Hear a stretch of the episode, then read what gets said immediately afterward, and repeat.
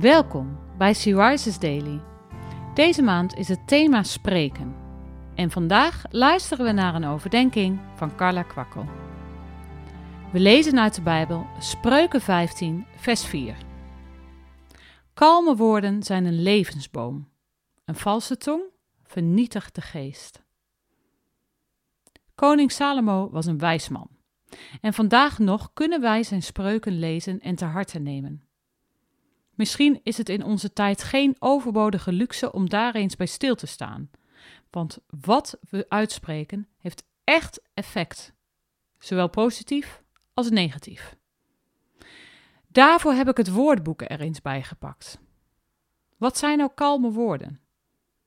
Kalme woorden zijn beheerst, nuchter, onverstoorbaar, vredig. Ja, vreedzame woorden. Die brengen leven voort maar valse woorden. Arglistig, bedrieglijk, gelogen, kwaadaardig, huichelachtig. Die vernietigende geest. Dat betekent nogal wat. In deze tijd van chaos en onzekerheid gebeurt het al gauw dat we ons laten meeslepen. Maar juist nu moeten we een wacht voor onze lippen zetten. Want de valse tong kan een vernietigende uitwerking hebben en verdeeldheid brengen. Denk hier eens over na. Is alles wat jij vandaag gezegd of gedacht hebt naar Gods wil? Waren het vreedzame woorden?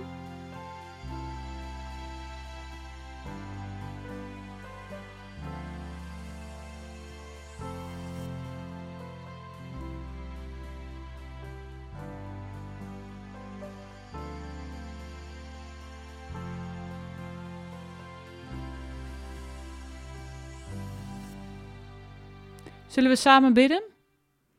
Ik bid u, heren, dat alles wat ik zeg met mijn mond en denk in mijn hart naar uw wil mag zijn.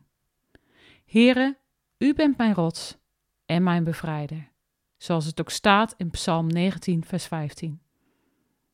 Amen. Je luisterde naar een podcast van Sea Rises. Sea Rises is een platform dat vrouwen wil bemoedigen en inspireren in hun relatie met God. Wij zijn ervan overtuigd dat het Gods verlangen is dat alle vrouwen over de hele wereld Hem leren kennen. Kijk op www.she-rises.nl voor meer informatie.